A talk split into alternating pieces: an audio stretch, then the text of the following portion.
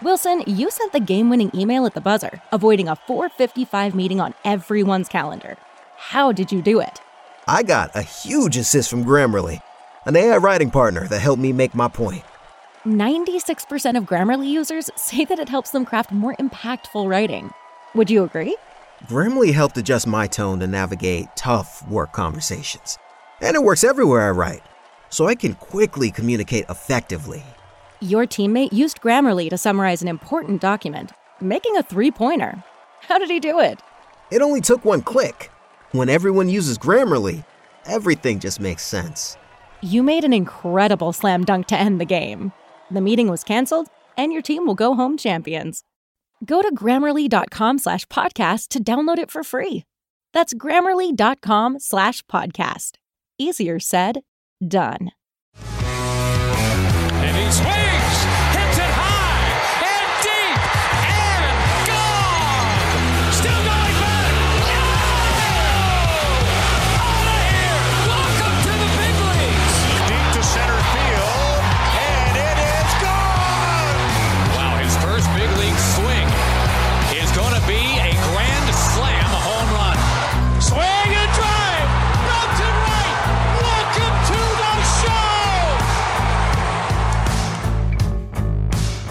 We're talking breakout prospects from the 2023 season here on the call up. He's Jack McMullen. I'm Aram Layton.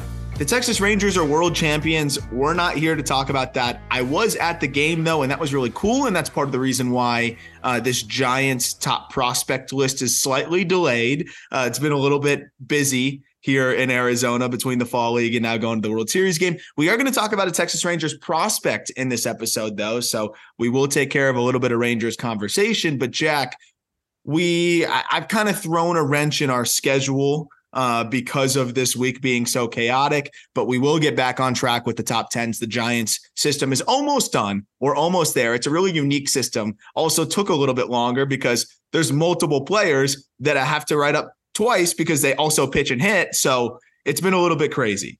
Yeah, it's all good. I'm excited for the the uh, the Reggie Crawford and the Bryce Eldridge breakdown because those are two guys that I think so many people have a ton of questions about, and I think that we're okay waiting a weekend.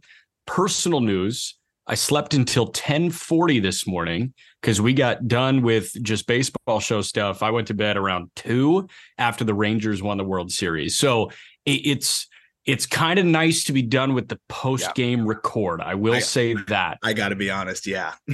I feel really well rested right now. I know I'm going to be groggy at about 5 p.m., but it's 2:24 out in the uh, Eastern time zone. Um, but we're going to go to bed at 10 and uh, we're going to come back and and get ready for an off season. It, it's kind of nice. This is like the start to our off season programming and we're just like talking baseball less than 24 hours after the Rangers win it because like prospect life and baseball life really never ends. And now we No. get into the free agency thing. A lot of good content coming on the just baseball side and the call up side. Yeah, no doubt. And I think the off seasons where we have a little bit more creative freedom because there's not as much changing. There you don't have the fluidity of the season and things to keep up with. And from a minor league perspective, especially because now we can look back at the 2023 season, then look forward at the 2024 season. Same thing on the Just Baseball show. I will say it is really nice to just not be recording at 2 a.m. and and you know have to try to turn that around and then the next morning try to keep up on these sides of things. So I'm really excited for the the kind of content plan that we have on the call up side. Of course, just kind of reminding you, uh, it'll be the team top 10s, top 15s, really, uh, and farm system breakdowns every single week. Uh, a fun episode kind of mixed in with that every week as well, whether it's something like this, recapping the top, you know, breakout seasons or whatever it may be. And then we will probably be interviewing a lot of different prospects, a lot of stuff lined up from the AFL that we're going to have going at the probably at the end of it.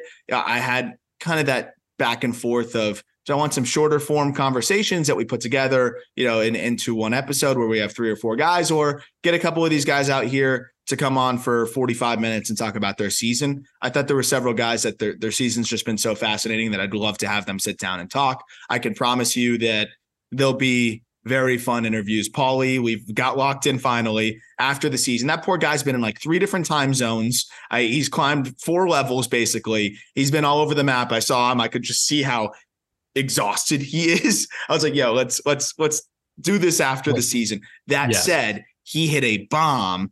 Uh, our guy Will Cohen got an unbelievable video, Padres prospect. We're going to talk about him in this episode, coincidentally. So I'll save that. But that was a really fun conversation. Uh, just just to be able to kind of dive into what he's done, and I'm looking forward to bringing him on to the show for for a full 45. And uh, I think people are really going to like him. The other nice thing about the offseason is these guys are kind of itching to talk baseball Mhm. because they step away from it for they don't step away from it they're always doing it but they step away from a feel and a game environment for about 150 days and that's tough when you do it every day for six months seven months so uh paulie i know that you're trying to get something with victor scott on the schedule Yes. which is very exciting Yeah. um and i know from my in-person conversations with justyn henry malloy with the tigers and quinn priester with the pirates they want to come on and do a full 45 and kind of a breakdown and and, and just shoot the shit for a little bit this offseason. That's just scraping the surface of what we're going to be doing. And this is the time where you can really eat and get people in a relaxed environment. So the off season, I'd I'd argue the content's more fun during the off season. Oh, so sure. I'm I'm very excited to uh, kind of get this thing going on the player front too. And Pauley's a great start um because I watched that video you texted. Um, I I like took Twitter off my phone for a minute and you texted me and was like, you need to go watch the Twitter video that I And I never, out." I like, I oh. don't, I don't do that often either. I'll just send you the video. And I was like, all right, damn it, time to go on the iPad and open up X, the Elon machine. And I was like, wow, I'm glad that Aram told me that it was mandatory that I go watch that Pauley home run video because that thing was tagged. Oh yeah, and it, you can't see hmm. in the video, but it was a left on left heater, and that swing in itself is exactly why he's one of the breakout hitters that that we're going to talk about here. So we're going to go through about four or five hitters, maybe maybe a sixth, depending on, and then we'll talk about some pitchers too. There's a lot of guys that could have qualified for this. Uh, you know, we, we thought about putting some first rounders on that and maybe didn't have the same level of prospect intrigue that they have now, but we wanted to really go with the players that were not on any radars uh, going into the season or just were, were were mostly overlooked by the industry and, and fans alike. And I think Pauley fits that exact mold, right? Because Pauley, we talked about him in that Padres farm system breakdown, but this is a guy that was a late bloomer in college, had a solid season to go into the draft, but you know, I don't think it was anything crazy. He didn't light the world on fire. It was a similar story to Nathan Martorella, but I thought Martorella kind of balled out a little bit more at Cal. They saw something here with Pauley where they just knew he was just scraping the surface of what he's capable of offensively. And I've said it with the Padres. They do a really good job of identifying swings that are just going to play. And if you have baseline athleticism across the board elsewhere and a good approach, like they can put that together into a good ball player. Martorella was a player that didn't have a sexy prospect profile, but they liked the swing. Graham Pauley, same thing. And Pauley, to be honest, it's, it's one of the best swings I've seen out here and one of the more advanced swings you're going to see in the minor leagues. And this specific stroke that we're talking about here that I think we're going to in post production for those watching on YouTube we'll overlay that video. If you're listening on audio, uh, go check out on my Twitter. It's not that far down, maybe like one or two videos down. Uh, but th- the thing that stands out to me is this is a left on left heater running in on his hands. It's on the inside black. And he is not only able to get to it, he turns it around for a pull side homer. And, and that's just what Graham Pauley has been able to do all year. He it's a slow early load. He sees the ball early. He makes great swing decisions, and he seems to always put himself in position to make a powerful swing and drive the ball in the air with some authority. And you see that Jack through his numbers this year, where he hit for average, but he also slugged a little bit too. Yeah, for sure. The thing that jumps out to me and the thing that I, I think makes Pauley a true breakout in every sense of the word is this guy put up a 931 OPS this year between low A, high A, and double A. That 931 clip is the best OPS he's had at any stop after high school, aside from 26 games with the Alpharetta Aviators in the Sun Belt Collegiate Summer League. I know my college summer leagues. I know the Cape, the Northwoods, the Eddie CBL, the Alaskan. I've never heard of the Sun Belt League. And the fact that Pauley put up a better OPS this year, climbing to double A than he did on the Cape in an NA game sample in college. I mean, it doesn't make any sense, but this guy clearly made some tangible changes. Yeah, that's actually a fantastic. Uh, that's a fantastic comparison there, where you can go all the way back to early college. Like, and then, this dude, as a, sophomore at Duke, had a 685 OPS, and now he's it, OPS 931 in high end double. It, it's funny. So he was in the on deck circle, and the cool thing about the fall league is you can kind of like slide right behind, you know, and, and be in the first row behind home. So he obviously played with a couple of my buddies at Duke. So I sent, I snapped a picture to my buddy Mike Rothenberg, who we're going to get on the show, one of the smartest uh, baseball minds, especially with pitching, uh, as he's a catcher. And just, oh my gosh, I'm excited to get him on here and pick his brain. But I sent him a picture. The first thing Roth said was, man, he's really filled out. And that seems to be the story with Pauley is he put on a lot of weight, good weight, his junior year at Duke. And then I think finally, as a pro, as he started to really break out that junior year, it still had a nice year. It wasn't nearly as good as this year, uh, which is insane to your point across multiple levels, all the way up to double A. I, he he blended that advanced swing and how do I leverage my new strength and balance the two, and and he's done exactly that there is a, a, really interesting stat that I think is fun from this season that also highlights why Pauley is an absolute breakout. And I think also doing it across multiple levels really solidifies the breakout too. It's one thing to be, oh, college guy figures it out and he hits in low A and high A. Like, yeah, that's still it's impressive, but to do it also in double A now the fall league is super impressive. This year, prospects with at least 20 home runs, 20 doubles, 20 stolen bases, and a K rate below 25% sounds like a lot of spe- specific stats, but like honestly, it's just hitting for power, also hitting enough where you fill in with doubles, stealing 20 bags, and not punching out a lot. Jackson Chourio, Jordan Lawlar, Ceddanne Rafaela, Ronnie Mauricio, Graham Pauley, Joey Loperfido, Troy Johnston, Ryan Bliss, and then the two kind of like random uh, surprises are Tyler Fitzgerald and Aaron Palensky. But for the most part, that, I mean, that, that's a ridiculous group to be a part hey, of. Man, Tyler Fitzgerald got to the big leagues this year. That is true. So that is true. Can't call him a rando. He's a big leaguer. So is yeah. Wade Meckler. Um, yeah, I mean, whenever you can, regardless of query, whenever you can query someone into a clump of like some of the top prospects in baseball, you know they did something good. Like outlier or not, chances are the outliers still had a fantastic year and one that's going to make them sleep incredibly soundly. Um, Pauley, I think, is less of an outlier and more of a fringe top 100 guy yep. than than a lot of people would expect. Yeah, no doubt. Last thing I'll say, defense actually looks good at third. Really the interesting thing is they're trying to get him some reps in left because I think he might have to play some left or some outfield for the Padres, who are broke, by the way.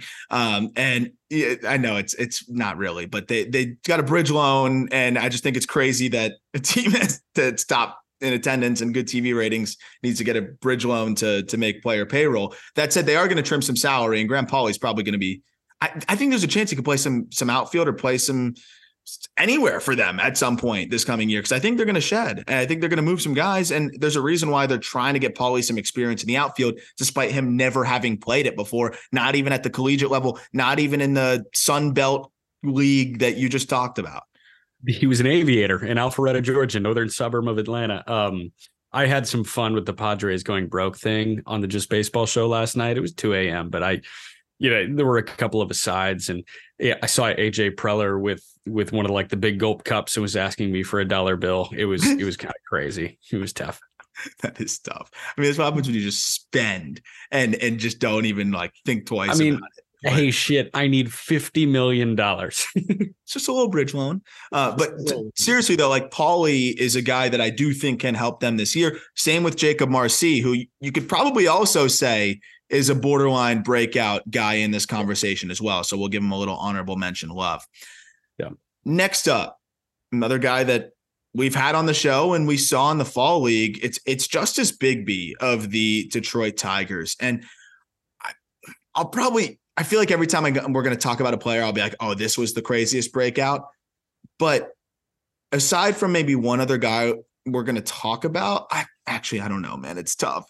This is up there, though. I think this is one of the more insane breakouts. I think you got to combine what they actually did in, in terms of the statistics, but then also where they were at coming into the year. And I feel like Bigbie, I mean, he had as good of a year as anybody in minor league baseball, period. And I don't think anybody was really paying attention to him going into this year. No, no one knew who he was. And I think that's kind of a different case than Kerry Carpenter, who we want to, you know, kind of equate Justice Bigbie to. Kerry Carpenter was undoubtedly the breakout of the year in 2022. If Carpenter was undoubtedly the breakout of the year in 22, Bigbie has to undoubtedly be the breakout of the year in 23. Same yeah. round, 19th round. Carpenter came from Virginia Tech. Gavin Cross was a top 10 pick. They consistently have players that are first round caliber talents, and it's the ACC. You could argue that's the second or third best conference in college baseball. Justice Bigbie was a 19th round pick out of Western Carolina. Yeah. Who the hell was Justice Bigbie? Yeah. And now we're like, yeah, he's knocking on the door. He probably factors into the 2024 plans for Detroit. Which that is, so is a breakout. Awesome.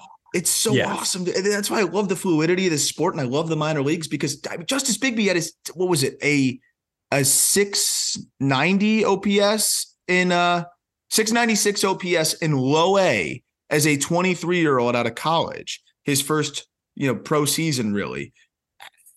That's that's a guy that you are not counting on having a 942 OPS against against high A, double A, and triple A competition. It's just and now he's a piece of of potentially your future. Like that's what's so cool about the minor leagues, man. It's so fluid. This guy proves that baseball is truly a meritocracy. And that's what I love about this. Um, you know, you could argue sports in general are a meritocracy, and I agree, but the AAU circuit is tough. Um, college basketball, thankfully, the mid major programs and the low major programs give you an opportunity to kind of showcase yourself. Um, and if you are good enough, you run to the Dame Lillard thing where, like, hey, you go to Weber State, where is that? But you could still make it. Baseball truly is the meritocracy. There are a ton of guys that nobody in baseball circles has ever heard of that get a shot. And what you do with that shot determines how far you go in this thing. Yeah. Bigbie, yeah, if he had an 800 OPS, he could be blocked. He could have spent the entire year in high A. He didn't have an 800 OPS. He had a 950. He was like amazing. If you're amazing, you climb in this game. And that Justice Bigbie is what ropes me back into loving this game. Um, I'm with you, and also great guy. Uh, if you if you haven't heard that interview, go check out our conversation with Justice Bigbie from maybe a month or two ago really cool story. I mean, one of the questions I had to ask him, we're talking about summer collegiate leagues, man. This guy did three straight years in the Northwoods. And just so people know, like the Northwoods is probably the second most challenging in terms of competition uh, when it comes to summer collegiate leagues, but it is the number one most rigorous. Yes. Because you got to travel more than anywhere else. It's a really aggressive schedule, and there's generally more games. He played one summer where he had more games in Madison in the in the Northwoods League than he had in his collegiate season. He played 53 games at Western Carolina. Then that summer played 68 games for Madison. You don't hear a college guys playing 121 games in a I mean that's insane. So I think that really set him up well to be able to handle the the endurance of a season and all that good stuff, but it also is a testament to how much this guy likes baseball and, and how much he lives for it because I mean, most people get burnt out, and he didn't even get close to burnt out. He actually matched what he did in his regular season in Madison, and, and those 68 games put up a 944 OPS. But what was interesting is kind of almost takes a small step back in 16 games, didn't get a chance to get going in the shortened 2020 season, and then had a really nice senior year. But no doubt, one of the most impressive breakouts. Final slash line on the year. You didn't read it, the numbers overall yet, right? 343, 405, 537 slash line. That's a 942 OPS. He had 25 doubles, 19 homers. I mean, that is really good stuff. So pumped on on Justice Bigbie and definitely going to be a guy who I think gets a little bit of an opportunity next year for the big league club in Detroit. Next, we got two Cincinnati Reds here. So we'll go with the two Reds together, but we'll start with I think the player that maybe has a little bit more upside, Blake Dunn. What a year for this guy. Uh, Blake Dunn, another like Central America in terms of like just mid-major type of school, right? It, was he a Western Michigan guy? Yeah, he was a Western, Bronco in Kalamazoo. Yeah. Blake Mitchell had a crazy year, and I got a chance to see this guy on the Cape back when I was out there, and you could, or sorry, did I say Blake Mitchell? Blake Dunn. I got a chance to see him out there. He was definitely athletic, and you could see how well he could move. You could see stocky but strong guy. But man, I never thought he had this in the tank. It's absolutely insane what he's been able to put together this year. And it was a 15th round pick by the Reds coming off of last year where he he did have a good year last year. So it is worth noting this isn't a guy that totally came out of nowhere.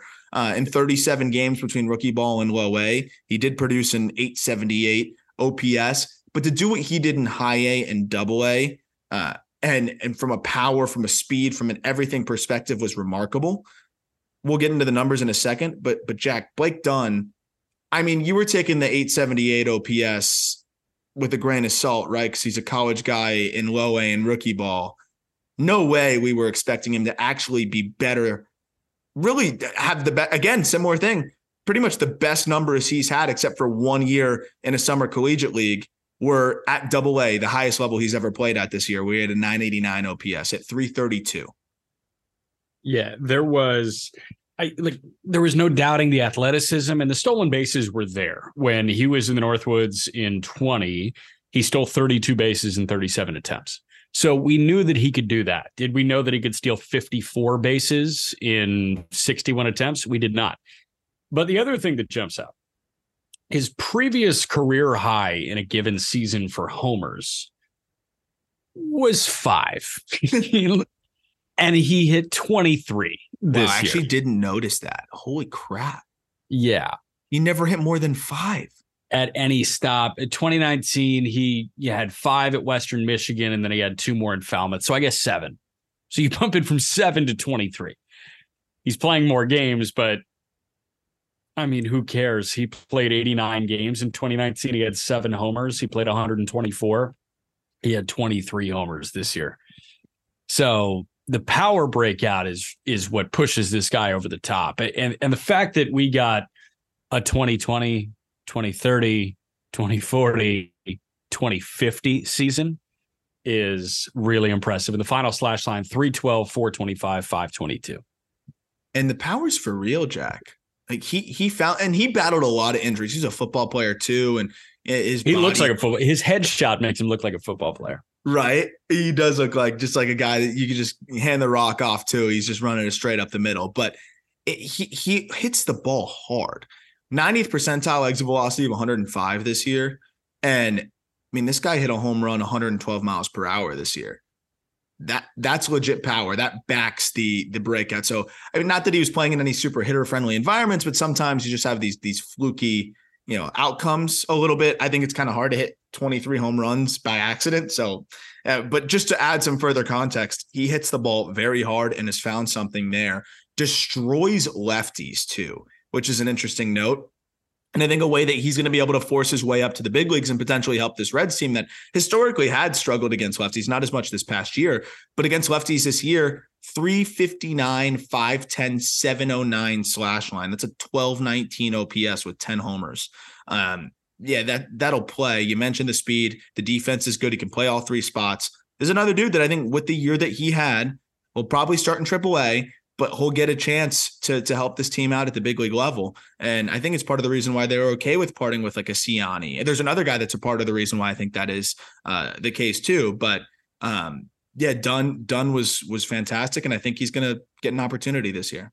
Yeah, Siani was DFA'd. He was claimed by the Cardinals, and I think he finished the year with Memphis, but he did get a brief cameo with St. Louis. This is kind of a better version of we have Michael Siani at home in Dunn and and the next guy that we're going to talk about. And you know, sometimes the home cooked meal is is better than the one you know you get at the restaurant or through the drive through. Um, yeah, man, I I'm so curious to see how the Reds attack the offseason when it comes to free agent, like one year deals for bats, I have a feeling they may look in the outfield because there's already a young logjam in the infield. I think they need a catcher moving forward. They Oh, don't yeah. have an answer back there. I think that's number one. yeah, but but in the outfield, like Friedel was awesome. Friedel was a four and a half win player this year. Oh yeah, Is TJ Friedel the everyday center fielder? Maybe. Oh, yeah. How do you go about implementing Blake Dunn or the next guy that we talk about? I don't know. He takes the lefties. I they don't they didn't like playing all those guys against lefties all the time last year. So sure, but would you way. rather he like they have wild card aspirations. Would you rather trust Blake Dunn in a lefty platoon, or would you go sign a 32 year old, you know, right handed bat to a one year deal? I'm not yeah. sure. We'll no, see. And, and, we'll see. And I think it'll be telling on how the Reds want to approach it, regardless if if Blake Dunn continues what he did last year, which I think he will. Um, maybe not at the same exact output, but I think he's going to put up numbers. It's just going to be whether he can do it at the big league level or not. He's going to yeah. get to AAA. He's a patient hitter already. He's a 20% chase rate guy. I think he's going to continue to put up good numbers in AAA. And at that point, it's like, okay, if someone goes down or whatever, he's going to get an opportunity. It's just whether he he makes anything of it. But yeah, I, I do think it's probably silly to not have a primary plan and just say, hey, Blake Dunn, you're the guy. You're our platoon guy that's going to take the lefty at bats. Probably not yet. Uh, next is Jacob Hurtubise, which what was he, 39th round pick? By the Reds? Was it was it 39th? Uh, maybe or, there was, or was he so, an, or did he get previously drafted 39th round and then signed as an undrafted free agent in 2020? He it's was an undrafted free agent in 20. Okay. That's exactly what that was. Okay. Um, That's always always deceptive because you see that was the only time he was drafted, but then he signed a year later uh, for 20K as an undrafted free agent out of Army, which is out of Army. Wild. So there was a very weird wrinkle. He was subject to the Noah Song wrinkle, where he would have to go serve before starting his career. Um, Song didn't get a waiver, like an athletic waiver that you know David Robertson got out of Navy. There was some weird thing when it literally came down to like, hey, the Trump administration did this. like it was bizarre. I remember reading about it in 21 in the Midwest League, but I think he got a waiver, and Song was a year too early in getting yeah, the waiver. No, I, so, I, I, I did see something along those lines as well. I know what you're talking. So about. there was a chance that Hurtubise was just going to be out of pro ball for four years. He wasn't. He was a speed demon in 21. It was 39 bags and 49 attempts the speed is still entirely there. In 22, he stole 16 bags in 63 games. We were like, where did it go? But in 119 games, he stole 45 bags in 54 attempts. I didn't expect him to slug 483. I didn't think that was in the tank, but it was apparently in the tank this year. And this was uh, a really incredible year. A 479 OBP is kind of a tough one to fathom the slug makes no sense because this guy, this is one of the more unique profiles. And just just watch this guy hit.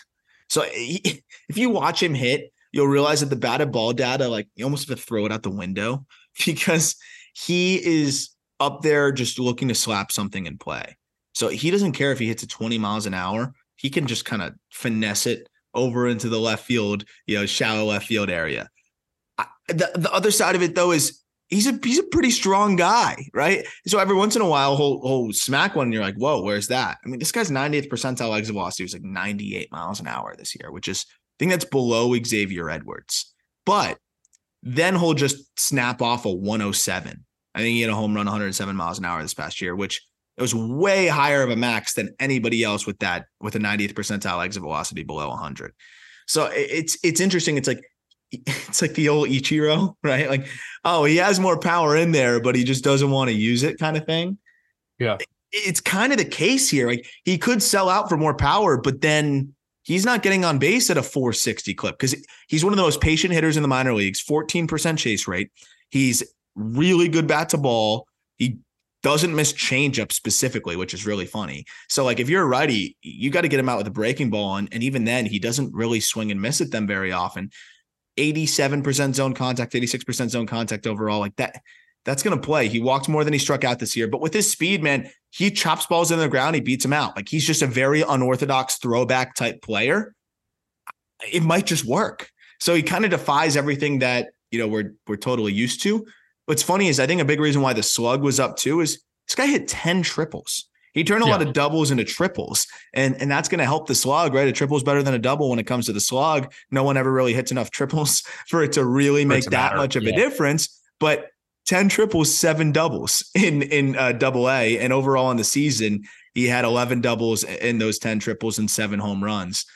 I mean, that's really impressive stuff. He's going to walk. He's going to put the ball in play. He's not going to strike out. The question is, how much power does he hit for? But you know, maybe he doesn't have to hit for that much. No, he has to hit for like a little bit more than zero. Yeah. And it seems like he figured out a way to do that. Another Pauley type quirk. You look at any stop since high school for Jacob Hurtubise, he's never had a higher slugging, regardless of sample size, than he did in 2023. Not at Army, not on the Cape, nothing. You know what else is crazy? You have 176 games in college, zero home runs. That's 758 plate appearances with zero home runs. You can also add his time on the Cape, which he was actually great, and no home runs there either. So you have almost, I think, actually over 800 plate appearances, zero home runs. But now as a pro, it's been a little bit better, right? You got a thousand plate appearances, eight homers, but seven of those have come in his last 455. I mean, that's enough, especially in Great American Ballpark. So I'm I'm interested to see where this guy fits into, but a, a fun story and definitely a breakout by any definition. Yeah. Next up's a guy I, I, saw walking into his car in the parking lot of uh, the, the the Arizona complex here, and he's definitely as big as advertised. Abimelec Ortiz, the Texas Rangers. That guy's a monster. He's a big dude. Um, big, big dude. And he hit like a big dude this year. I think it's just one of those years where it just seems like everything went right for the Rangers, where you have obviously your big league team now winning the World Series, but the farm system as well. I mean, you somehow luck into Wyatt Langford, uh, and then you have some certain guys just perform and just really break out and have great years. They cash in on you know Saggese, they cash in on Roby, they hold on to Ortiz, and Ortiz. I mean, with how good their system is otherwise, this is some found money here uh, that I think they got to be pretty excited about. There's a classic swing and miss concerns, but for a 21 year old what was it 34 home runs if you combine the uh, Arizona Fall League thus far. I mean that's yeah 34. That's that's big pop in in 121 games. Big time juice and under 500 plate appearances too. You got 34 homers and you have 108 driven in. Um, the thing that jumped out to me is like this guy was a 300 hitter. The punch outs were there, but I mean he hit 294 this year, which is incredible. Last year, 94 games hit 226. Yeah. So not only do you have a 300 point jump in OPS, but you have about a 70 point jump in batting average. And yeah. that matters with power guys. Um, you know, Schwarber can circumvent it, but if your guys are are hitting at a pretty high clip in the minor leagues, you know that they have enough field to hit um, to kind of have them prepped to be a three true outcome guy in the major leagues. Yeah. There's really no, you know, low 200s master in the big leagues that hit low 200s in the minor leagues. They always point. hit mid to high 200s. That's a good point. Like even eh, when you when you are looking at some of the guys that yeah that you think are like wow they must have been 30 hit tool guys like I'm gonna, give you Joey Gallo right yeah. now Joey Gallo career in the minor leagues hit 253 yeah like that that's that's a lot higher than I think a lot of people would think, given what you see at the big league level. So it's important to kind of have that comparatively. And I think that's an important point with Ortiz because Ortiz at the highest level, his success is probably going to look like 240, you know, 250 with a lot of home runs. But the important thing that he did is you leaning into that three true outcome profile. And of course, he's not trying to do that, but in terms of one of the biggest things that you need to be able to do if you're going to strike out and be a home run hitter who walks obviously cut down on the chase, which he did. Uh, try to minimize whiff as much as you can. He he did. He cut his in zone whiff and overall whiff by a couple ticks. But I think most importantly, he cuts his ground ball rate down by about 12, 13%. And I think that's why we saw the home run output really jump. Of course, you make more contact, you're going to hit more home runs. And and that's what what he did this year, but I also think you make more contact in the air, that's also going to help a lot too. His 90th percentile exit velocity also jumped 3 more than three miles per hour. So when you have that jumping three miles per hour and you're hitting the ball in the air more and you're hitting the ball more frequently and you're not chasing as much, you got the recipe for a breakout. So it pretty much contextualizes it. Uh, this was for real. This guy's got a powerful left-handed stroke. Again, it, there's a chance he might not be able to hit enough. We'll see. But he took as big of a step in the right direction as a even for him as, as a human can uh, in one year. Yeah. Next up, we got and make sure I'm saying this right. Tyron Liranzo. It's Tyron. I think right? so. I think it's Tyron Tyrone. Yeah, Tyrone Liranzo. Los Angeles Dodgers. This is the last hitter we're going to talk about. Actually, we got one more hitter real quick after. Um, yeah. But second to last hitter. Dodgers do this, man. We know that. We know the Dodgers always have these guys that just kind of come out of nowhere uh, and and end up turning into really exciting prospects. And he's probably not far off from potentially lapping Diego Cartaya. Uh, if we're talking about the catcher pecking order, if you if we're on to not me. I'm just saying, if he continues on this trajectory, he does a lot of the things that they were hoping Cartaya would do with a lot of the same questions. He whiffs a lot. He hits the ball very hard, and he has been very productive and was very productive this past season. Uh, what was it, 25 home runs, Jack? This past 24, season? 24, 24 and 418 plate appearances. Yeah, that that'll play. You had 24 homers. I mean, kept the strikeout rate under 30%, but walked a ton to hedge that. Guy hits the ball really hard for a player that was in his age 19 season, switch hitter that can get into it from both sides. Uh, just a guy that wasn't really on my radar that much. And it's just impossible to ignore this kind of power as a switch hitting catcher, even with the whiff. Yeah, man. I he he was one of those where you know I think a lot of people were following Josue de Paula who got his first full taste of full season baseball in Low A Rancho. And Liranzo is someone that ha- certainly had prospect injury coming into this, but elevated this year. And with Cartaya having the year he did, Rushing was awesome. Dalton Rushing was great. Rushing, I think, is clearly the top catching prospect in the Dodgers system. And I think the Dodgers probably do end up extending Will Smith very soon. Um, they may start looking at these guys as having a ton of trade capital. And mm-hmm. I think if you were to approach the 29 other GMs and said, hey, this is our list of three catching prospects, you power rank them one through three, I can absolutely see that some may want Liranzo a bit more than Cartaya. I think Rushing is a clear cut number one, but Liranzo might be number two at this point, considering how much juice this guy does have in the tank at 19 years old. Yeah, you know that's the thing is you know Cartaya all of a sudden is you know 22 now, and it's uh, the clock's ticking. Where's where's the power? And he hit some home runs this year, but the 90th percentile was 102. Like, and that it's kind of been that way. Like, I don't think I don't think he hits the ball as hard as people think he does. And then also, it's just that he hits in the air consistently, which is great. But when you strike out as much as he does, got to be hitting the ball hard. And Liranzo hits the ball hard. We'll, see how the defense progresses and all those things. But I think when you're seeing the power output right now, you got to be pretty excited about that. I do have concerns about the whiff. I think that is something that could ultimately hold him back. But as good of an age 19 season as you could ask for, a lot of momentum heading into next year, and definitely not a guy that I was expecting to hit 25 or almost 25 home runs this season. A guy was not expecting to steal nearly 100 bases, and if you include the Arizona Fall League, uh, has stolen 100 bases, and you know, like we mentioned, should be on the show sometime next week. Uh, excited for that.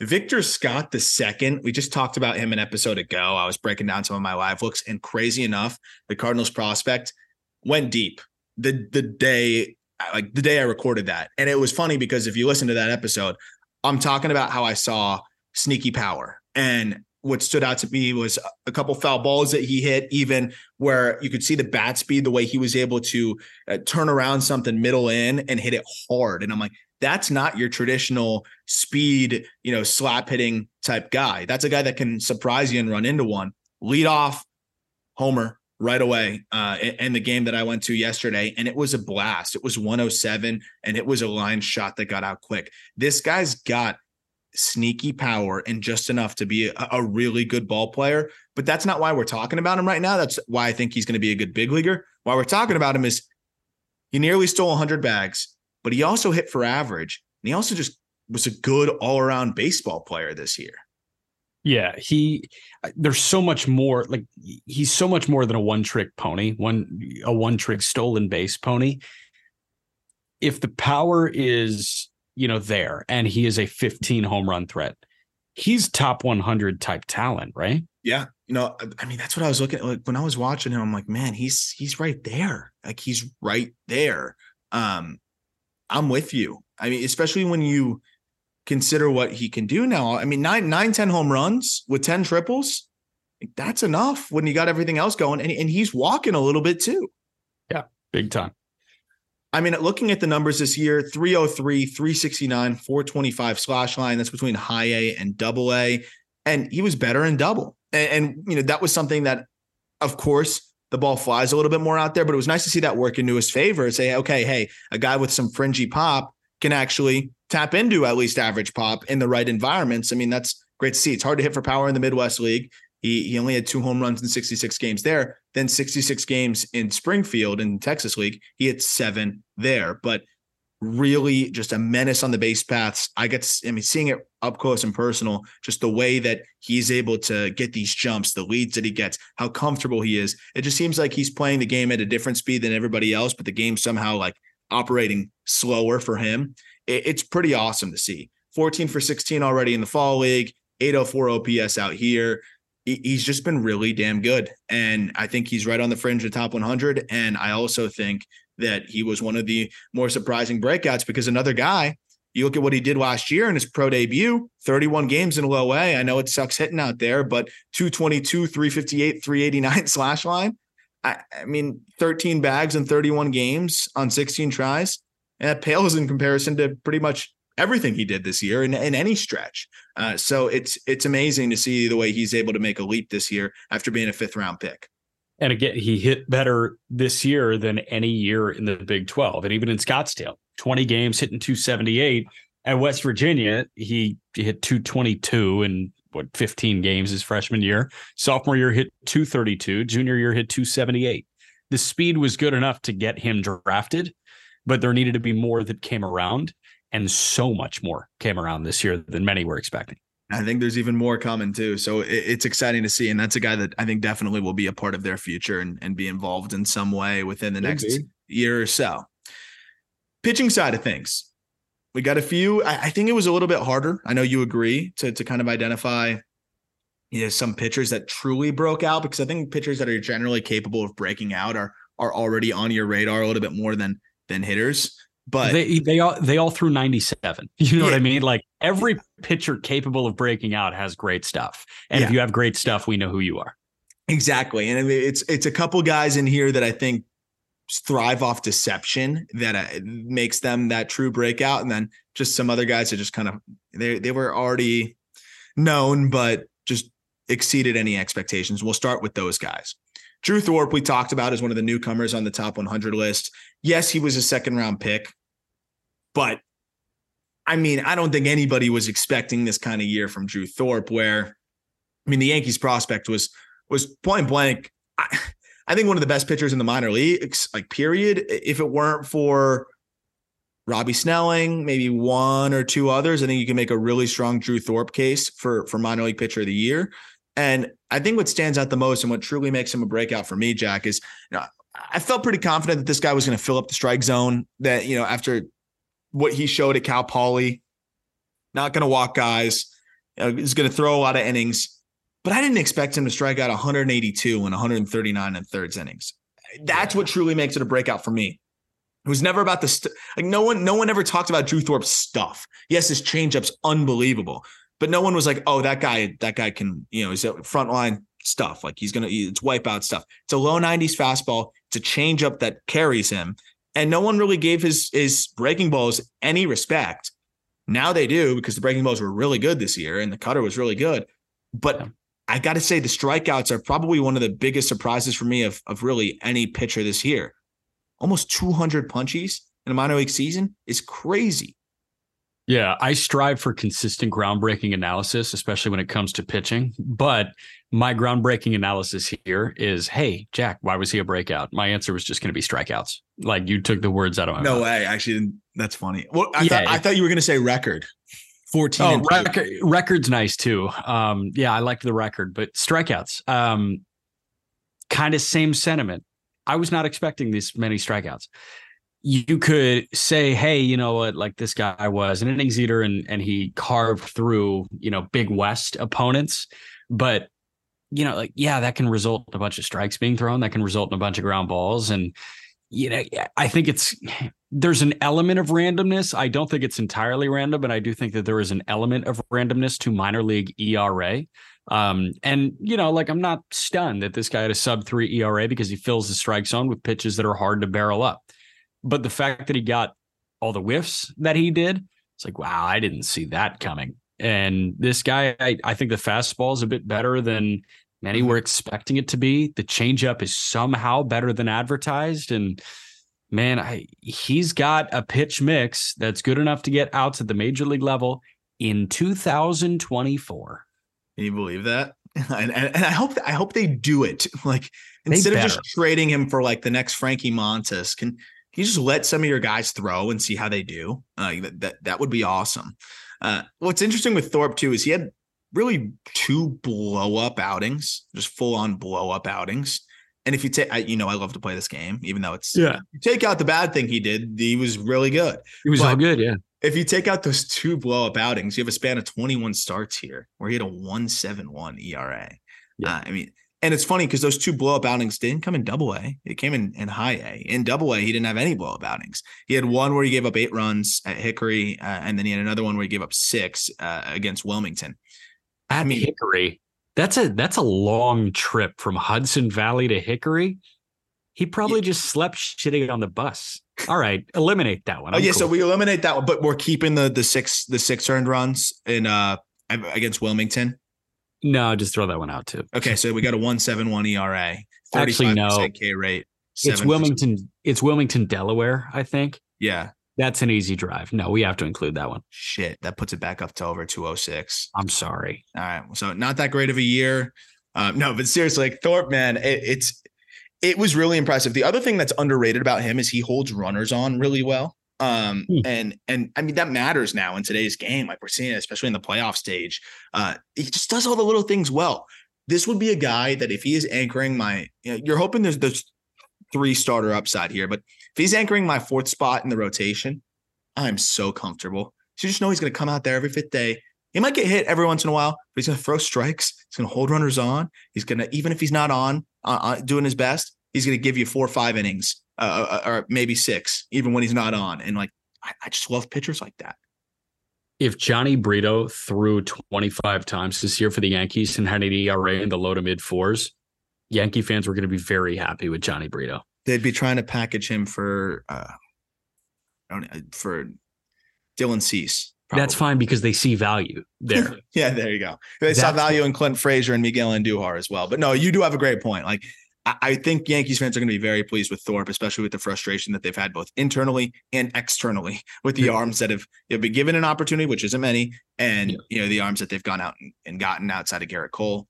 Not and been great. I think what they understand, credit to Yankee fans, can't believe I just said that. They understand that there's immense value in consistency and reliability. And yeah. they have that with Cole nobody's shitting on Cole anymore. I think that there was a point early in Cole's Yankee tenure where they oh, were yeah. like, wait, we paid 300 for this guy.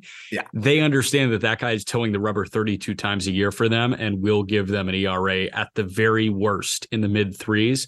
And there's so much reliability there. But with what they've gone through with Severino, with Frankie Montas, with Carlos Rodon, they're just going to be thankful that someone's taking the ball for them every fifth day. And that's Drew Thorpe and he seems, yeah, to that point, very durable. And I think he's a guy that's going to be able to knock on wood, eat innings. I hate when I have to call an arm durable and then it sucks. Like, oh, Paul Skenes incredibly durable. Yeah, because he hasn't been like pitching in earnest this long. Yeah, R- relatively speaking, though, Thorpe, you know, lower velocity, low effort. I-, I do think that he's the perfect, you know, and I think that's why they gave him 140 innings this year. He's perfect guy to be able to you know, kind of handle thought, that kind of workload. Dude, I thought Boz was low effort. That's Boz was low effort. Uh, Pitching but, sucks. yeah, but he threw hundred. That's the difference. Low effort at ninety two. Yeah. Guy might guy might be able to try harder. You try harder and throw hundred. Yeah. No. well, here you go. You want you want a little bit more effort here and a little bit more risk.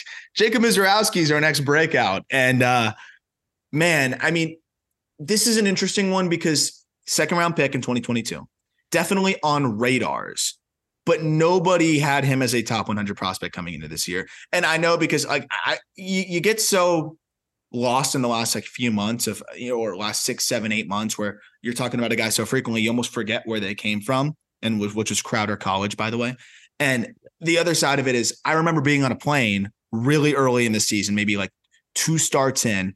I'm doing some digging on some of the best starts of the day and uh, doing a little data dive. And i remember hitting you uh, shooting you a text with some of the data on Misiorowski and saying dude what the hell is this and we were talking about it. And like we had heard the name and stuff, but and and people had said, "Oh yeah, triple digits fastball, blah blah blah," but nobody really knew what the deal was. Nobody realized that it was you know, that kind of extension, that release point, the fastball jumping from there, the, the rest of the stuff that's there, the limbs flying everywhere, Slender Man throwing just crazy pitches at you that you can't see. And once I started watching into that, a couple starts in, I realized that there was something there. But there was also the risk of, hey, he might walk 40 guys a start and have no chance he was able to circumvent that enough. It's still going to be a work in progress, but I think that was the big key here is uh, I think scouts and, and people in the industry knew that this guy was capable of something around this, but I think a lot of fans and uh, I'd say mo- a lot of writers and people that cover the minor leagues regardless maybe didn't. Uh, they knew you hear, oh, this guy can reach 100 all the time, but you don't hear about the release point, the extension, just how unique the profile is of the fastball and just how nasty the overall stuff is. And the product of that is 110 punchies and 71 and a thirds innings for a guy that really in his first pro season, I'm not counting one and two thirds innings uh, in in Carolina, which by the way, he walked seven in in one and two thirds innings. He had two chances in his pro debut in 2022, walked seven and hit one. So I think that's part of the reason why people just were kind of off him, not really, not really clocked in. Well, this year five walks per nine and 14 Ks per nine. Yeah. He, um, I think I sent you a video too, right after you sent me the data points. Like it was just one of those random videos that popped up on Twitter. And it's, it's the sensation you get from, I don't know, two, three years ago. First time you watched Victor Wembanyama highlights on mm-hmm. YouTube or Twitter, it's like, what? Like human body's not supposed to do that. Mm-hmm. And that was kind of Misiorowski's thing where he was slender man that happened to throw a hundred and like pitches would somehow find the corner and it's like oh that's unhittable um, you mentioned crowder college in neosho missouri four big leaguers out of crowder college john barfield who was drafted in 85 had a negative 0.4 war travis phelps in 96 had a 0.8 war in eight games sam hilliard was drafted in 2014 and Aaron Ashby was drafted in 2018. No way. Yeah. So Hilliard, Ashby, and Jacob Brewers Misiorowski. Pipeline, Crowder College. This guy came out of absolutely freaking nowhere, huh? Yeah. Yeah, I, I, this is a guy I'd love to get on the pod. Um, not one that we have any leads on yet, but I'm sure we can we can we can try to connect with Jacob because I would love to hear this guy's story. Uh, I didn't really think about that till just now, and we're talking about it, and you're like, yeah, this guy came out of nowhere. Like, yeah, I would love to know what it was like before Crowder College.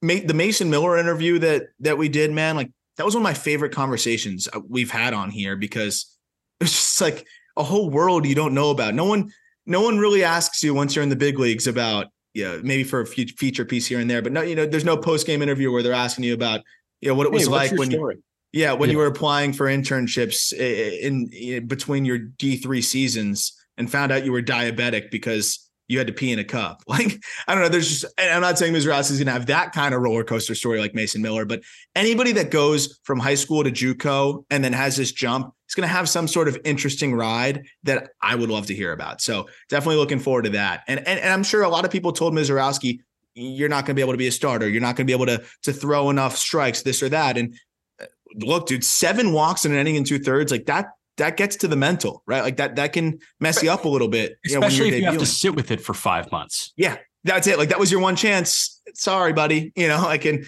see you next year. And see you next year was great. I mean, he clearly. I would love to know what that offseason was like, what he worked on, and what he found. Because again, yes, there is still another step that needs to be made in terms of the command. But this guy's already solidified himself as a big league reliever by being able to just even have this present command even in any capacity, right? Being able to just find the zone. And he did that this year. I want to hit on a couple keys uh, in terms of the metrics. I know it's a lot of numbers, and for some, it might just sound like a lot of jargon. But we talk about it with Walker Buehler, and actually, there's something I talk about on the Just Baseball show, and then also just with my buddy Mike again. That I, is a big Mike Rothenberg is a big resource for me on just learning pitch shapes and you know what you're trying to get from pitchers and all that. And both of them said the same thing to a T, which is so funny. You want to get as far away from average or as far away from the dead zone as possible. There's so many different ways to do that, from release point to pitch shape to extension to all of them, right? You want to create this little cocktail that keeps you away from whatever the, the status quo is. Usually it's one or two outliers, uh, or one outlier and a couple other things that are uh, slightly above average. Jacob Misiorowski is all outliers. And, and that's what's amazing to me. His extension is almost a foot uh, further than than the average pitcher. His release height, which is the craziest part because he's six seven, his release height is actually lower than the average pitcher. So you have extension out closer to home plate and a lower release point. And relative to most players with his release height, which is already a small bucket, the lower the release height, the harder it is to get vertical break, right? Vertical ride, because when you're releasing from a lower point, you're going to get more horizontal than vertical. It's so hard to get that carry. He gets more carry than the average player from that release point. So it's a low release point, it's further extension, and it's more carry. And oh, by the way, it's 100. So it's outlier in every single capacity, every single facet. You don't really find fastballs like that. And we're not even getting into the sweeper and those things. So I think that was the big thing that was a breakout here too, is he optimized his delivery a little bit and really leaned into the outlier things and didn't, you know, there's probably people in his ear saying, clean it up, you know, do this or do that. And instead, he's leaning into being an outlier and slowly finding the zone a little bit more. Uh, Zack Wheeler release height. Do you know it? So? I, I, can't believe you brought up Zack Wheeler because that's the one guy that I think can comparatively have the low release height and the extension. I know the extension's over seven feet, which is really what makes him special. I want to say the Zack Wheeler release height is what, like five three five? Uh, it looks like five four. Oh, I was close. although I don't know like the public place to go get release height. I can get extension on Savant. Release height's hard for me to find. Um, but yeah, like I don't know. You say you say great extension, low release height. I go to Zack Wheeler. I listen. That's, don't worry. That is, that is the best. Yeah, that was that's the best comparison. Now, and and this is even funkier. Wheeler gets a little bit more carry, but Misiorowski throws it a little bit harder. I'm trying to deal get this uh this Wheeler uh this Wheeler measurable here, but that's what makes his fastball so unbelievably ridiculous. Oh, I was so close. It is yeah, it's five four though. Nice. I win. You got it.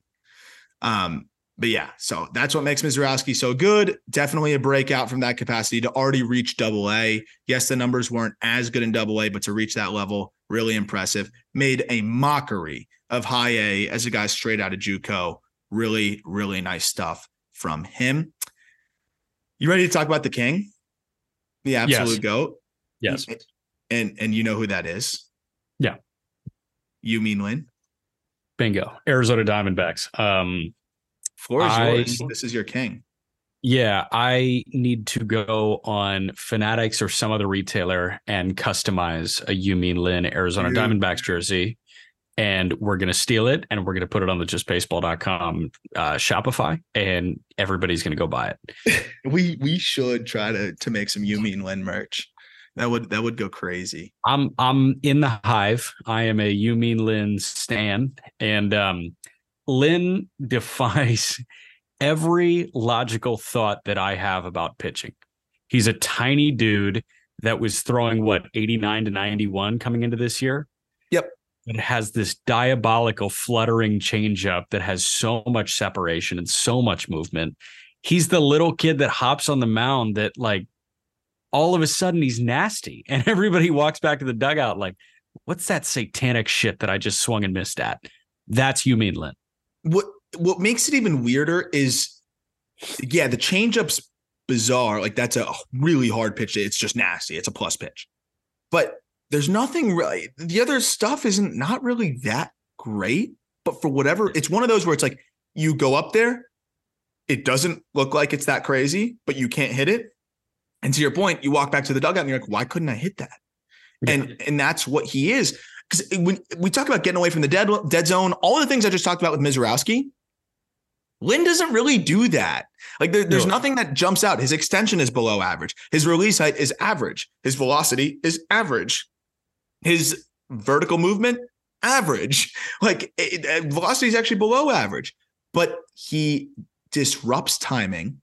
If you watch this guy throw, he'll almost have a different kind of wind up every time, try to throw you off a little bit. He turns in and you can't see the ball. And then he uncorks and whips it around on you. And I think that's a big part of it as well. I'm writing about Mason Black as we're doing the Giant system. That's something that I noticed too. And that's not going to show up as much in the in the pitch data deception, the good old school deception, right? I'm hiding the ball, I'm inward twisting, and I whip my arm around. That's kind of what Yu-Min Lin does, and he just is disruptive. I also think he's effectively wild because he does throw enough strikes, but his strike rate on some of his secondaries is not great, but he fills it up when he needs to. He's effectively wild there are things that need to improve for him to become a major league pitcher because yes. this version of Yu-Min Lin can't get out to the major league level. No, no, don't believe that. I don't know if he can get out to the double A or triple A level, but he got outs in single A this year in low A and high A. Um, because he got some double A outs. He got some double A outs. He got some double A outs. He he makes things just uncomfortable enough. Yeah. For really solid hitters. I'm worried when he sees really high quality hitters, you know, one through nine in the order. Um, and I know that, you know, AAA is not the big leagues, but you do kind of see that in AAA. Like the eight hitter, the nine hitter, they can capitalize on oh, you know, yeah. subpar pitching. Lin, I'm I'm just a little I don't know. I'm just fascinated by how uncomfortable he makes some good hitters look at this point. No, I know. I, and that's just an interesting guy that when we do that D-backs system, I'm excited to talk about him. But, you know, if he can gain a tick or two, yeah. with the changeup already being there and, and that feel for the breaking ball, like the, the breaking balls have flashed, it can all come together. But, you know, it's it's just an interesting case. I think the reason why he's a breakout is he we literally had no reason to really pay attention to him. Hey, he had a he had a good year last year, but like was at the rookie level mostly and, and a little bit of, of low A. I think what stands out, yeah, 386 ERA, but 121 innings, handled a big workload as a 5'9 lefty, punched out 140, and had some starts. I think it was some of the individual starts that we saw.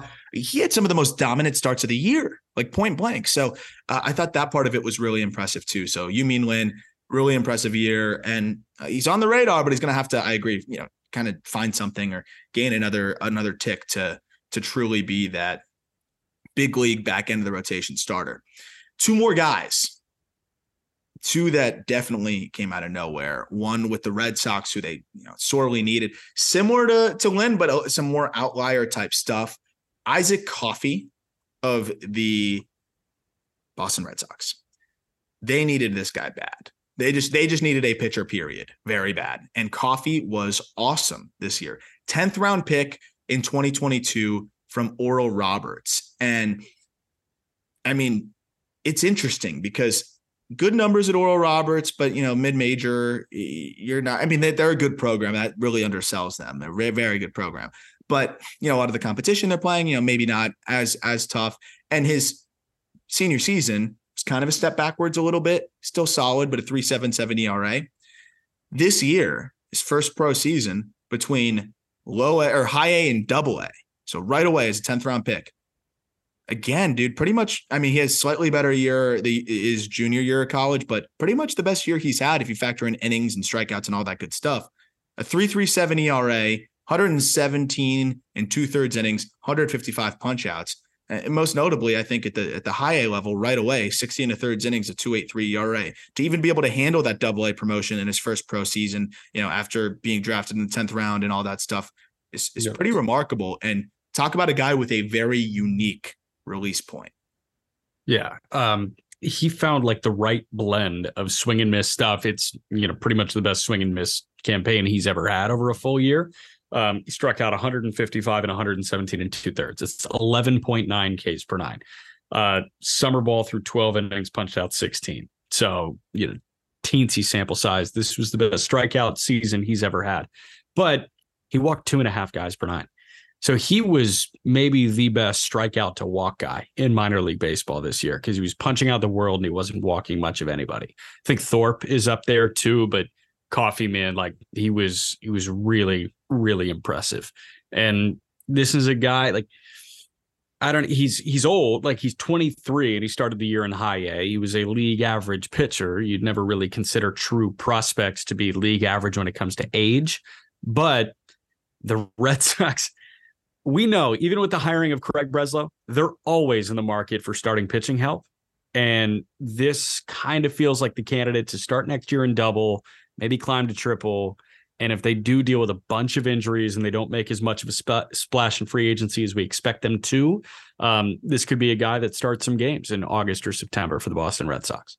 No doubt, and, and I think he actually could settle in as a reliever. It's it's a really unique profile because you don't see many starters throwing fully sidearm, and he's pretty much fully sidearm. Fastball's 88, 89, you know, will touch 90, but an in zone whiff of 25% this year on an 88, 89 mile an hour fastball just because of the shape. And, and I think you could optimize a few things with the vertical attack angle and all that good stuff, but really good in zone whiff, good overall whiff, filled up the strike zone with that fastball to 71% clip. Release height, you know, we, we like to talk about a release height under four feet on the fastball. I mean, that, that's legitimately just horizontal right over yeah. the ground and just whipping that at you. So, you know, you can only throw so hard from that release point, but I think right. 88, 89 from that release point is is tough and it just dives, it darts. Yeah. And then off of that, you've got this breaking ball that just sweeps across. And think about a, a breaking ball sweeping across from this far over to the right release point um, I think it's like three feet horizontally as well. That, that's a really unique spot to see the ball from. Big whiff on the curveball, 19% swinging strike rate, which is overall whiff, and 40% in zone whiff there. So I mean, that's crazy stuff. And then he'll snap a changeup off of that. How are you going to differentiate that? It's the same release point, except this one he just kind of flips it out over and it just dives right off the table. So the changeup was really effective for him too. Fastball opponents at 220, curveball opponents at 200, changeup opponents at 180. Cutter opponents were a little bit better. It seems like everyone hits cutters. I don't know why. If you don't have a good cutter, just stop throwing it. Cutter guys hit well. Uh, but the point is, I mean, the fastball curve and change, those were really good for him. And they all play off of that same funky release point. So I will say just mess around and play catch from that slot and you'll understand why cutters don't necessarily play as well. Yeah. Um, yeah. if you drop down to that like sidearm slot, your fastball can almost move like a subdued sinker. If you throw a sinker type or even a two seam, it's going to have more sinking action, diving action. That's how guys can start to get more swing and miss on their fastball. If you drop the slot down and some of that horizontal run turns into vertical drop, um, and then you've got like a sweeping slider. You snap that thing off. You're pretty much just frisbeeing that across yeah, the zone. Yeah, it's it's like the it's like the open hand frisbee. exactly. Yeah. Exactly. You're you're with your boys on the quad. Um, I could never I could never rip the forehand frisbee though. I never ripped it. I was a backhand guy exclusively. But you, you frisbee that slider across. What is a cutter? It's a slider that slides a lot less. Yeah. And it's a little harder. So then it just kind of like floats on top of the zone. It's not a good pitch from that slot. No. Um, but if he can be a sinker, sweeping slider, and a changeup that also dives a ton vertically off the sinker, that's a great three pitch mix from that slot. hundred percent. And I think that's the interesting thing is I don't think he's done getting better. I think there's some optimization that could be had with the Arsenal. And, and Breslow played a big part in in the development of, of the pitching prospects in the Cubs system, that the whole pitch lab that you know, they talked about and all that good stuff. Like the Cubs knew what they were doing there, and, and I think if the Red Sox can kind of get themselves going in a certain way and, and, with their pitching development, things like that, these are the perfect examples. Just optimizing that arsenal, using your release point to your advantage. Some more sink on that fastball would be great, uh, and, and, just tweaking some little things there. I think he could be a legitimate starter, a very unique one, but he could be a, a solid one for them there. Last guy, Minnesota Twins right hander, who is very unique as well and had a fantastic year. Uh, Cory Lewis, right hander with the Twins, of course. We got a knuckleballer in here, and, and, it's not predominantly though. That's the fun thing is he mixes in a knuckleball, and, but also it's not like George Kirby like wants a start, you know, or just unveils it all of a sudden. He uses it; it's a weapon. But this guy was awesome. Another West Coast, underrated West Coast arm that had a strong year. Ninth round pick in 2022 out of UC Santa Barbara. And guess what, Jack? Another guy who had a better year as a pro than he had in college. 249 ERA this year between low A and high A, 101 innings, struck out 118, walked just 33. Dude is interesting. It's a low 90s fastball, but great shape. Slider, good change, and a knuckleball. Also mixes mixes in a curve. So he's got five pitches, but a knuckleball that he'll mix in about 15% of the time. And it's the hardest knuckleball I've ever seen. It's 84 miles an hour. Jeez. I've 84. Seen, I've seen 80. I've never seen 84. And it's How a do you do knuckle. I, I don't know. How hard was Kirby's that he threw? I thought it was 70 something. It might have been. It was hard. Kirby's knuckleball was disgusting, but an 84 mile an hour knuckleball, like that thing gets on you. It just, it, it probably tumbles so quickly at you that you don't even have time to kind of stutter your foot. That's a crazy thing to pallet an 84 mile an hour knuckleball. 84. I want to know, I want to know how that's possible. I, I would, that's another guy I'd just love to talk to. He's that, that thing is topped at 86. Jesus. And yeah, it averages obviously no spin. Um, but it, it's it's pretty cool to see him doing that. And you just don't see guys mixing in the knuckleball. It's either you're a knuckleballer or you throw one-offs. You don't see a guy mixing it in around 15% of the time. What's No. interesting is you also got to worry about a fastball that average. Yes, it's a high release height because he's 6'5 and he's over the top, but you got to worry about a fastball. If you're going to be over the top, have crazy carry, average 21 inches of induced vertical break on his fastball. So that's going to play.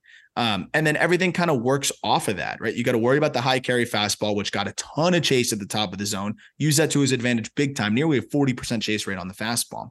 Slider was really good for him. It's about consistently locating it, but it was really good for him. Opponents hit well under the Mendoza line against that with good break. Mentioned the changeup. Eh, He would leave it up. It got hit at times, but overall was a good pitch for him. And then that knuckleball that opponents hit 200 against, but he also barely gave up any extra base hits. Uh, He had 66 at bats against the knuckleball, 36 strikeouts, 15 hits, only five were for extra bases. Perhaps like the most impressive thing is that he actually throws it for a strike relatively consistently, uh, which is is very hard to do. Seems like it, man. I haven't gotten a good look at Cory Lewis, but I know that he was a guest on the behind the scenes pod. Yeah. So clearly that guy has some perspective. Yeah, which I love too. So go check that out. And and Lewis, just a very fun pitcher that I'm definitely rooting for. Mixes in that taste breaking curveball as well. So nothing may jump off the page, but that fastball is going to play above average. All those secondaries look like they could be above average. I think Lewis is a guy that could be one of the more underrated arms in the minors right now, given the stuff, because he didn't get challenged with a double A promotion, kind of under the radar in certain ways. But I mean, he had as good of a year as any of the guys we talked about on here, to be honest, besides maybe Drew Thorpe. That'll do it for this episode. We we're trying to figure out the scheduling side of things. I'll be back home and kind of back to normal a little bit uh, as as we start to get back into the swing of things in terms of getting into the structure that we promised you with the top prospect list every week. Of course, we will have the Giants next. Uh, any any other fun scheduling notes, Jack? As you're the guy that definitely puts together the uh, the calendars really well and is just just the uh, the organizer of everything. Um, under the radar guys in the upper minors is coming up next week. And I, I think that's fun. And that's kind of a place where uh if I just read our messages back throughout the season, we can probably cook. Cause Yeah. I, I see a bunch of guys in AAA that like don't get as much love as I think many should. And some of those guys are relief pitchers. And and there are I don't know. It's kind of like the Cam Newton thing. Remember, remember the Auburn recruitment story uh, with Cam Newton. The Auburn coaches went to Blinn Junior College in Texas to take a gander at this really good wide receiver, and they realized it it was the quarterback that was like actually making the receiver good, and that's how That was similar with like Ja Morant, right? It was like by accident. kind of Exactly. It's like going to watch Zion and AAU, and they were like, "Wait, this point guard's kind of sick." crazy enough. I think that happened with um that happened with Mike Fiers at North uh, or at uh, Nova Southeastern University, Division two in, in Fort Lauderdale. Were they going to see JD Martinez? They were going to see JD Martinez, and um, you know, Fiers was throwing 84 and getting outs, and someone was like, you know what, I'm gonna take a flyer on this guy in like the, the last round. and I, I always love those stories. So yeah, let's let's, let's try to do that ourselves. yeah, that's kind of what I want to I want to try doing with you. It's like, hey, guys in double A and triple A, when we were watching a ton of, you know, really solid prospects, maybe there were guys that flew a bit under the radar there that, hey, can absolutely have a big league spot. And Tyler Fitzgerald, I think, is a great example of a guy like that.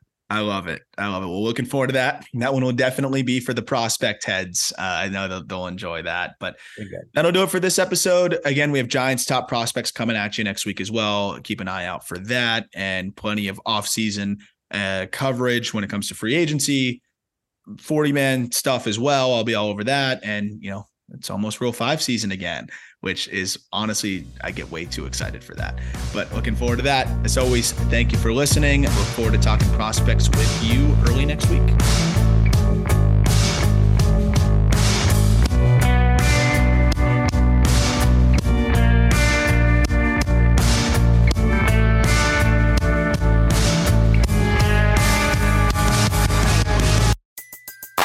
Everybody in your crew identifies as either Big Mac Burger, McNuggets, or McCrispy Sandwich. But you're the filet fish Sandwich all day. That crispy fish, that savory tartar sauce, that melty cheese, that pillowy bun. Yeah, you get it. Every time. And if you love the filet of fish, right now you can catch two of the classics you love for just $6. Limited time only. Price and participation may vary. Cannot be combined with any other offer. Single item at regular price. Ba da ba ba ba.